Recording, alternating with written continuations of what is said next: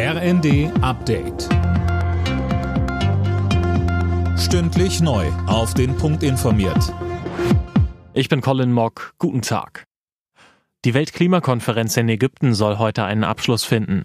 Weil noch zu viele Fragen offen waren, wurde die Konferenz verlängert. Mehr von André Glatzel. Gestern sollte sie offiziell enden, daraus wurde nichts. Der ägyptische Konferenzpräsident verlängerte bis heute. Ob das aber ausreicht, ist unklar, vor allem bei der Frage, wie klimabedingte Schäden finanziell ausgeglichen werden sollen, hakt's noch. Ein Knackpunkt ist auch das Aktionsprogramm zur Senkung der Emissionen. Die deutsche Außenministerin Baerbock warnte vor einem Scheitern. Diese Klimakonferenz darf keine verlorene sein, sagte sie. Im Januar und Februar rechnet das Bundesamt für Bevölkerungsschutz und Katastrophenhilfe mit regionalen und zeitlich begrenzten Stromausfällen. Wie BBK-Chef Tiesler der Welt am Sonntag sagte, sei die Ursache nicht nur Energieknappheit, sondern auch ein gezieltes Abschalten wegen Überspannungen.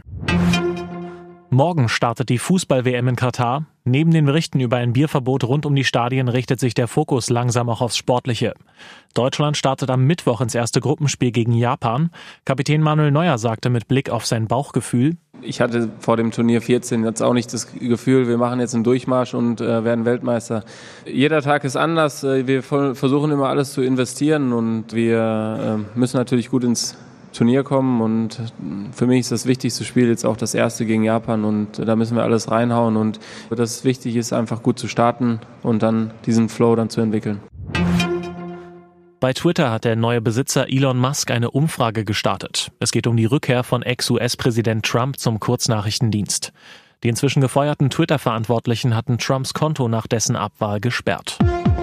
Alle Nachrichten auf rnd.de